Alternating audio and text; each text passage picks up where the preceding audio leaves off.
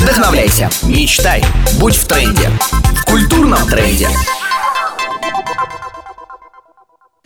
Директор и совладелица независимого первого музея славянской мифологии Ольга Павлова поговорила с нами о важности развития и модернизации музея под современные реалии, обращении к молодому поколению и более открытому развлекательному формату экспозиций. В свою очередь, в Томской области реализуется один важный конкурс в рамках нацпроекта «Культура».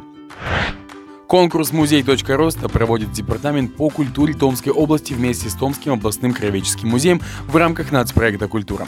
Его основная цель – поддержка и развитие музейного дела на территории региона. В рамках проекта музей Томской области могли выиграть от 40 до 700 тысяч рублей.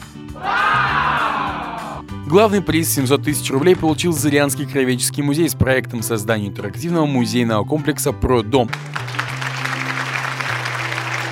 Еще четыре проекта выиграли по 150 тысяч рублей. Это фестиваль социокультурных инициатив «Наследие» от Межпоселенческого центра народного творчества и культурно-спортивной деятельности Асинского района, проект «Север. Люди. Нефть» многофункционального социокультурного комплекса в Слежевом, проект «Музей. Центр возрождения чулымской культуры Тугельдетской», районной централизованной библиотечной системы и проект «Современный музей современному обществу Бакчарского краеведческого музея Северного садоводства.